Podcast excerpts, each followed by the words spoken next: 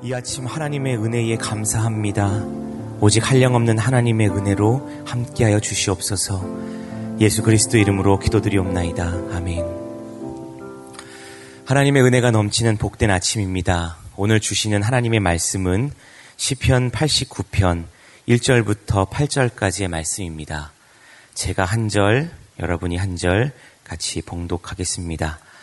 내가 여호와의 인자하심을 영원히 노래하며 주의 성실하심을 내 입으로 대대에 알게 하리이다.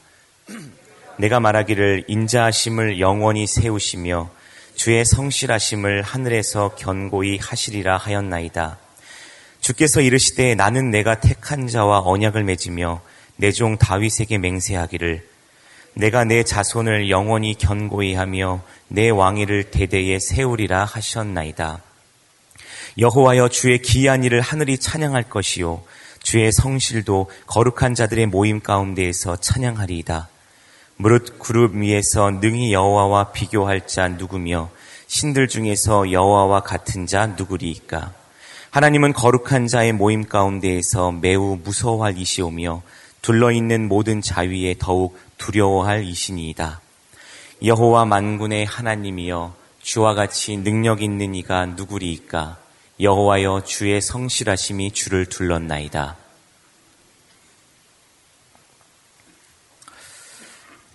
영화에는 참으로 많은 소재가 있는데요. 몇 년 전부터 자주 등장한 영화가 있다면 그것은 바로 재난 영화입니다.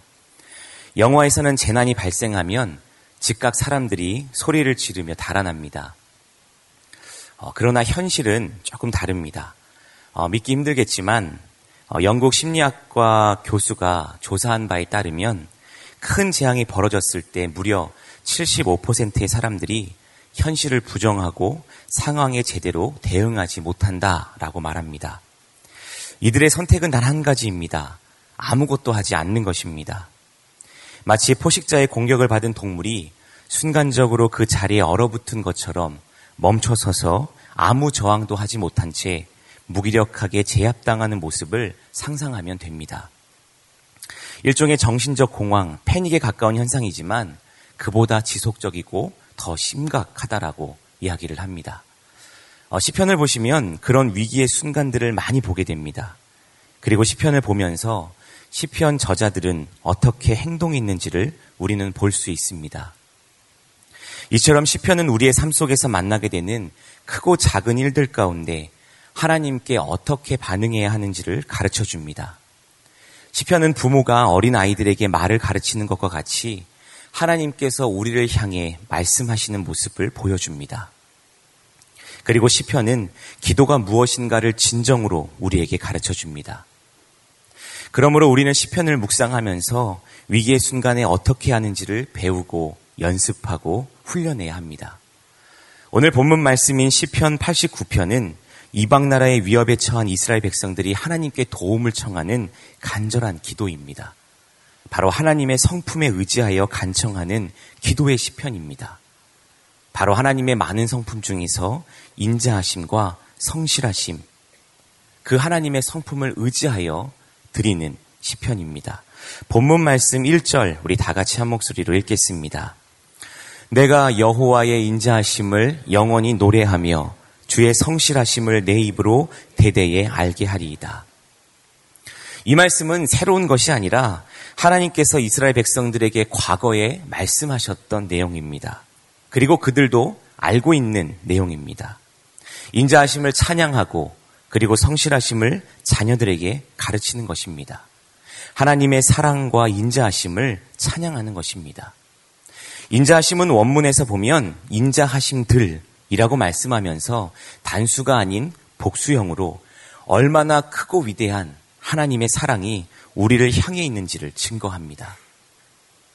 그리고 또한 해가 동에서 떠서 서에서 지는 것과 같은 신실하심과 성실하심으로 하나님께서 우리에게 어떻게 행하셨는지를 자녀들에게 말하고 가르치는 것입니다. 이것은 현재 진행형으로 계속 우리가 힘써야 할 하나님의 명령입니다. 매일마다 새롭게 결단하면서 믿음의 고백으로 선포하면서 드려야 할 우리의 다짐입니다. 그리고 하나님의 언약에 대해 말하면서 하나님께 간청합니다. 어, 사실 이스라엘 백성이 하나님 앞에 나아가서 기도하고 찬양하고 감사할 수 있는 것은 하나님과 언약적인 관계를 맺었기 때문입니다. 이스라엘은 여호와께서 공적으로 인정하신 유일한 보배로운 친 백성입니다. 여호와는 그들이 섬기는 유일한 하나님이십니다. 그것은 아버지와 자녀의 로서의 그 인격적인 관계를 뜻하기도 합니다. 오늘 본문 말씀 3절과 4절 말씀을 같이 읽겠습니다. 주께서 이르시되 나는 내가 택한 자와 언약을 맺으며 내 종 다윗에게 맹세하기를 내가 내 자손을 영원히 견고히 하며 내 왕위를 대대에 세우리라 하셨나이다. 사무에라 7장을 보시면 여호와께서 주위의 모든 원수를 무찔러 주시고 왕으로 궁에 평안히 살게 하신 때에 다윗 왕은 하나님을 위한 성전을 예루살렘에 건축할 그 마음을 나단에게 나눕니다. 다윗 왕은 자신은 백향목 궁에 거하는데 하나님의 괴는 휘장 가운데 있음을 말하면서 하나님을 위한 성전을 건축하고 싶었습니다. 다윗 왕은 지금의 평안의 시대가 하나님께서 도와주시고 다스려 주셨기 때문임을 알았습니다. 그렇게 하나님께 마음을 드린 그날 그 밤에 하나님께서 나단을 통하여 다윗 왕에게 말씀하셨습니다. 하나님께서 다윗을 위하여 집을 지어 주겠다라고 말씀하셨습니다. 여러분 다윗은 왕이었습니다. 왕은 그 나라 백성들 전체를 대표합니다. 이스라엘 백성을 대표하는 다윗 왕이 하나님께 하나님을 위해 성전을 짓겠다고 말한 것이었습니다. 그러자 하나님께서 다윗에게 왕조를 세워줄 것을 약속하신 것이었습니다. 그리고 하나님께서는 놀랍게 이렇게 말씀하십니다. 나는 내게 아버지가 되고 너는 내게 아들이 되리니 바로 이제 너와 나는 아버지와 아들의 관계이다. 이것은 끊을 수 없는 언약적인 관계임을 하나님께서는 다윗 왕에게 말씀하신 것입니다. 그리고 혹 너희들이 내 자녀들이기 때문에 죄를 범하면 내가 사랑의 매와 인생의 채찍으로 징계할 것임도 말씀하십니다. 여러분, 그것은 미워서가 아닙니다. 바로 올바르게 자라기 원하는 자녀를 향한 부모의 사랑의 마음이기 때문입니다. 그렇게 말씀하시면서 다윗의 집과 나라가 하나님 앞에서 영원할 것임을 하나님께서는 약속하셨습니다. 하나님께서 다윗과 맺으신 언약은 여러 단계로 구체화됩니다. 먼저 하나님께서는 하나님의 절대적인 주권과 계획하심으로 다윗을 왕으로 택하셨습니다. 그리고 하나님의 손으로 다윗을 직접 준비시켜 주셨고, 그리고 결국 왕으로 세워 주셨습니다. 하나님의 언약은 다윗을 점점 강하게 해 주었습니다. 때로는 아침 한개 눈앞 가리듯 깜깜했을 때에도 다윗은 하나님께서 맺어주신 언약을 믿었기에 흔들렸지만 견딜 수 있었습니다. 하나님께서는 다윗을 대적으로부터 보호하셨고 지켜주셨습니다. 그리고 실제로 대적들을 이기게 해주셨습니다. 하나님께서 다윗과 언약을 맺으시는 제가 앞서 말씀드린 이 사무에라 7장 바로 다음 장인 8장부터는 실제로 다윗이 대적들을 이기는 장면들이 등장합니다. 여러분 우리는 하나님의 자녀입니다. 이미 하나님의 자녀입니다. 그리고 유일한 구원자 되신 예수 그리스도를 통해 우리는 하나님의 자녀가 된 것입니다. 바로 하나님과 인격적인 언약의 관계를 맺은 우리들이다라고 하는 사실입니다. 사랑하는 성도 여러분, 우리들을 향한 하나님의 계획하심을 믿고 계십니까? 그리고 그것을 그렇다면 우리는 어떻게 믿을 수가 있, 겠습니까 바로 약속을 한 분이 하나님이시기 때문에 믿을 수 있는 것입니다. 하나님의 신실하심이 그것을 보증해 주기 때문에 믿을 수 있는 것입니다. 그러면 이제 우리는 의심하지 말아야 합니다. 우리는 우리의 삶 속에서 나타나는 하나님의 권능을 인정해야 합니다. 때로 두려워할 수 있고 불안해할 수 있습니다. 그러나 그때 하나님 앞에 나오기만 하면 됩니다. 그러면 견딜 수 있습니다. 혹 지금 어두운 밤을 지나고 계십니까? 아니면 내가 풀 수 없는 복잡한 문제들이 있습니까? 그렇다면 하나님의 그 위대한 사랑을 힘입고 하나님께 나오시기를 바랍니다.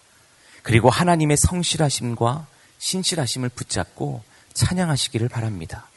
그것이 우리가 해야 할 믿음의 행동입니다. 이스라엘 백성들이 기억해야 할 것은 바로 하나님의 인자하심과 성실하심이었습니다. 이스라엘이 구원을 받고 다윗 왕조가 세워지게 된 것, 이는 모두가 하나님의 성실하심에서 비롯되었습니다. 이스라엘 백성들은 하나님께 언약을 받았습니다. 그러나 안타깝게도 이스라엘의 왕들과 그리고 백성들은 하나님의 말씀에 거역한 삶을 살았습니다. 그래서 바벨론 포로라는 엄청난 징계를 받았습니다. 어둠과 고난을 겪었던 이스라엘 백성들은 하나님과 다윗 왕이 맺었던 그 언약이 끝났다라고 생각했습니다. 그러나 하나님의 언약은 여전히 유효했습니다. 그 하나님의 언약을 의지하여 바로 오늘의 시편은 그 하나님의 성심을 성실하심을 보여달라고 기도하는 것입니다. 하나님의 심판과 구원은 확정적이어서 어떤 경우에도 바뀌지 않는다라고 생각하기 쉽습니다. 그러나 우리는 포기하지 말아야 합니다. 그리고 심판을 당연한 것으로 여기지 말고 언제든 잘못했을 때는 돌이켜야 합니다. 여러분, 그것이 진정 부모의 마음 아니겠습니까? 내가 인생의 매를 들고 채찍을 든다 할지라도 내가 내 자녀를 때리고 싶어서 그것들을 보고자 원하는 부모는 단 한 명도 없기 때문입니다. 이스라엘과 예루살렘의 소망의 근거가 있다면 그것은 다윗에게 주신 영원한 약속입니다. 그러나 이 역시 하나님께 불순종한다면 하나님께서는 우리에게 심판과 징계의 회초리를 드실 것입니다. 왜냐하면 그래야 돌이킬 수 있다면, 그래야 돌아올 수 있다면 그렇게 하실 것입니다. 그러나 분명한 사실은 우리가 잊지 말고 기억해야 할 것은 바로 하나님의 성실하심과 신실하심은 징계 가운데에서 동시적으로 계속된다는 것입니다. 그것이 자녀들을 향한 자녀들을 사랑하는 부모의 마음입니다. 그리고 하나님의 말씀을 통해 하나님께서는 이스라엘 백성들을 위로와 회복으로 이끄실 것입니다. 그리고 동일하게 우리들도 하나님께서는 하나님의 그 말씀을 통해 하나님의 사랑하심, 위로하심, 그리고 놀라운 하나님의 회복으로 우리를 인도해 주신다라고 하는 것입니다. 심판받으면 끝인 줄 알고 두려워했지만 심판을 경험한 이스라엘 백성들은 놀랍게도 그들을 아무 조건 없이 회복하시는 하나님을 경험하게 됩니다. 그리고 그것들을 경험하게 되었습니다. 사랑하는 성도 여러분, 심판은 심판 자체의 목적이 있지 않습니다. 심판은 상상할 수 없는 회복과 은혜의 시작이기 때문입니다. 그래서 우리는 하나님의 그 은혜를 사모하고 하나님께서 베푸실 구원을 기대하면 됩니다. 우리를 향한 그 하나님의 사랑을 깨닫고 돌이키면 됩니다. 하나님께서 유일한 구원자요 소망이시기 때문입니다. 하나님께서는 이방 나라들에게 하나님께서 하나님 되심을 보여주고 싶어 하십니다. 이스라엘 백성을 통해서 그것을 하나님께서는 보여주기를 원하셨습니다. 너희들이 믿는 신은 거짓된 신들이고 참 신은 여호와 하나님 한 분뿐임을 이스라엘 백성들을 통해 보여주고 싶어 하십니다. 오늘 본문 말씀 8절 우리 다 같이 읽겠습니다. 8절 다 같이 읽겠습니다. 여호와 만군의 하나님이여 주와 같이 능력 있는 이가 누구리이까 여호와여 주의 성실하심이 주를 둘렀나이다.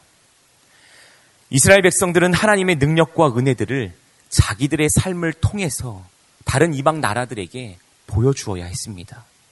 그들의 삶을 통해 누가 참 신인지 나타내어야만 했습니다. 그런데 그것은 특별함이, 특별함이 아니라 바로 자연스러움, 일상의 삶에서 나타나야 한다라고 하는 것입니다.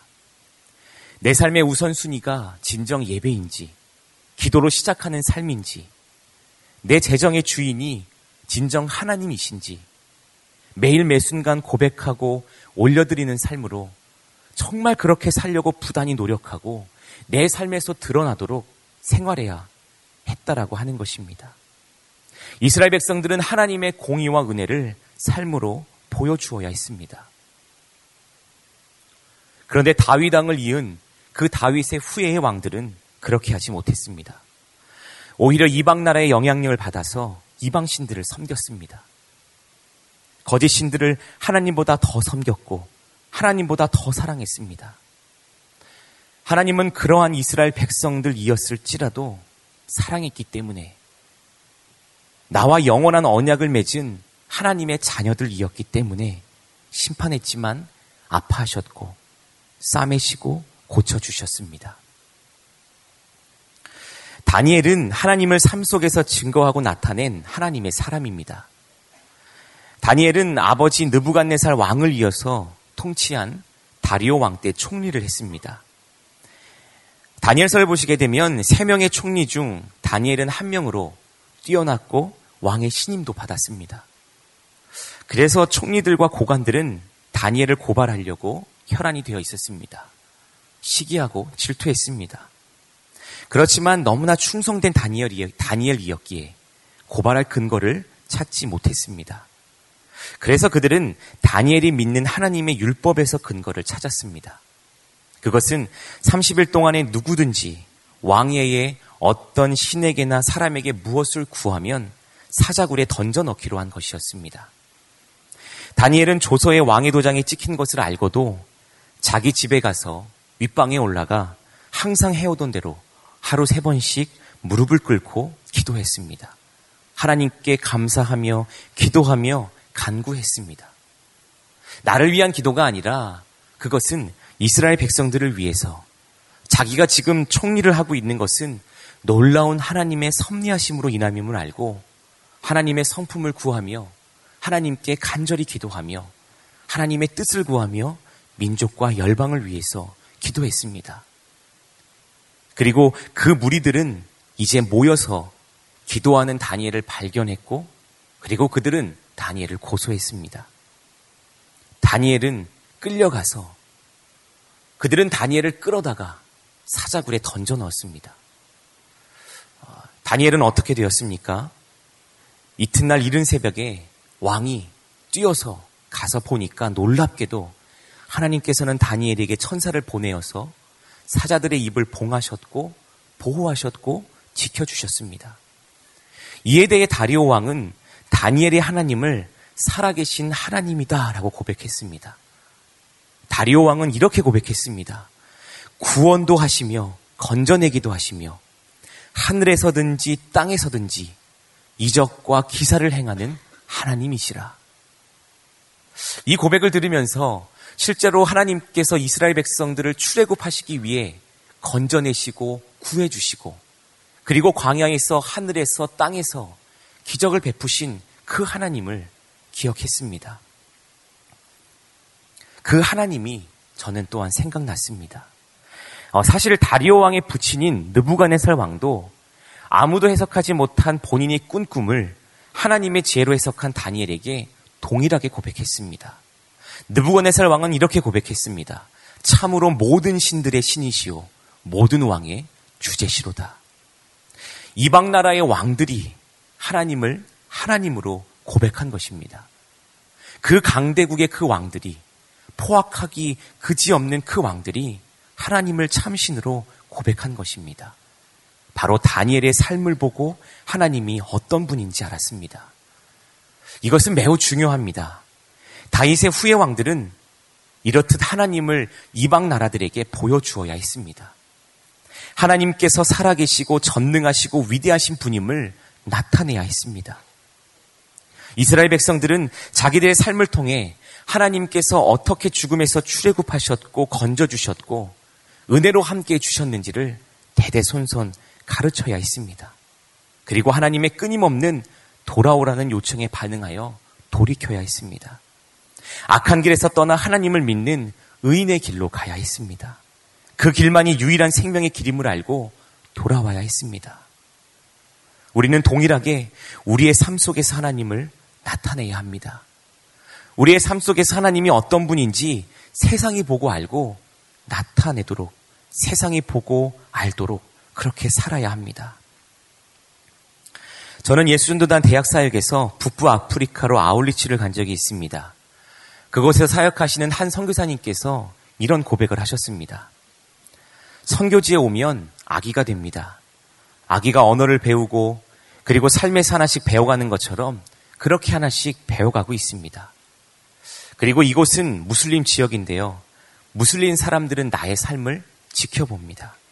내가 시장에서 무엇을 사는지, 몇 시에 시장을 오고 누구와 무슨 말을 하는지 다 지켜봅니다. 그리고 내가 믿는 하나님과 그들이 믿는 알라 하나님 중에서 누가 참신인지 궁금해 합니다. 어느 날 그 선교사님께서 브라질 선교사님의 저녁 식사 초청으로 그 선교사님의 집을 방문했습니다. 그런데 그곳에 한 무슬림 사람이 왔더랍니다. 그리고 선교사님께 인사하면서 이렇게 말했다라고 합니다. 당신은 내가 누군지 모르겠지만 사실 나는 당신을 2년 동안 지켜봤습니다. 당신이 가족들과 어떻게 사는지, 어떤 말을 하는지, 그리고 자녀들에게 무슨 말을 하고, 누구를 만나고, 시장에서는 어떻게 무엇을 사는지, 그리고 우리들을 어떻게 대하는지 계속 지켜보았습니다. 그렇게 내가 당신을 쭉 지켜봤는데, 내가 2년 동안 당신을 지켜보면서 내린 결론은 아, 당신이 믿는 알라가 진짜 알라 같습니다. 이렇게 고백했더랍니다. 사랑하는 성도 여러분, 하나님과 비교할 수 있는 신이 있습니까? 하나님만이 유일한 참 신이십니다. 여호와와 비교할 자가 누구입니까? 그리고 신들 중에서 여호와와 같은 자가 누구입니까? 하나님은 만군의 하나님 여호와이십니다. 하나님만이 이스라엘의 참된 구원자요, 유일한 소망 되십니다. 이스라엘 백성들은 그것을 잊지 않았습니다. 적들이 지금 당장 들이닥칠 그 위기의 순간에 이스라엘 백성들은 하나님의 성실하심과 인자하심을 찬양했고 그리고 실제로 다윗왕과 맺었던 그 언약을 붙잡고 하나님께 기도했습니다. 하나님, 하나님과 같은 분이 누구이십니까? 누가 감히 하나님과 비교할 수가 있겠습니까? 오늘 본문 말씀인 시편 89편을 묵상하면서 저는 찬송가 370장이 생각났습니다. 바로 주 안에 있는 나에게 딴 근심이 있으랴라고 하는 찬송인데요. 이 작시자인 엘리자 에드먼드 히윗은 미국 펜실베니아주 태생의 교사이고 찬송 작가였습니다. 그런데 이 찬송가를 작사하게 된 동기는 그녀의 회심과 관계가 있었습니다. 그녀가 겨울에 어느 날 갑작스런 불의의 사고로 사고를 당합니다. 그리고 척추를 다칩니다. 몇 개월간의 병상 생활 속에서 병상에 있기에 그녀의 몸이 약해지는 만큼 그녀의 신앙도 차츰 약하되, 약해져 갔습니다. 가해자에게 대한 원망이 쌓여갈 무렵에 그녀는 어려운 여건 속에서도 병실을, 창, 병실을 청소하고 찬송을 잃지 않는 한 청소부를 보게 됩니다. 그리고 자기의 삶을 빗대어서 돌아보게 됩니다. 그러면서 내가 지금 그 전에는 감사함이 넘쳤는데 내가 병상에 있어 보니 때로는 내가 증오와 원망에 차서 내가 너무나도 불행한 삶을 살고 있지는 않는가 돌아보게 되면서 하나님께 깊이 회개하여 바로 이 찬송시를 썼다라고 합니다. 찬송가는 곡조가 있는 기도인데요. 제가 가사를 잠시 읽어 드리겠습니다. 주 안에 있는 나에게 딴 근심이 있으랴. 십자가 밑에 나아가 내 짐을 풀었네. 그 두려움이 변하여 내 기도 되었고, 전날의 한숨 변하여 내 노래 되었네. 내 주는 자비하셔서 늘 함께 계시고, 내 궁핍함을 아시고 늘 채워주시네. 내 주와 맺은 언약은 영 불변하시니 그 나라 가기까지는 늘 보호하시네. 주님을 찬송하면서 할렐루야, 할렐루야, 내 앞길 멀고 험해도 나 주님만 따라가리. 캄캄하고 곤란 가운데 있을 때 하나님의 말씀을 붙잡고 기도하시기를 바랍니다. 하나님의 그 약속을 붙잡고 기도하시기를 바랍니다. 그러면 주님께서 평안을 주십니다. 오늘 하루도 그 하나님의 평강이 충만한 한 날 하루 되기를 간절히 기도합니다. 다 같이 기도하겠습니다. 은혜의 하나님, 하나님의 성품을 찬양합니다.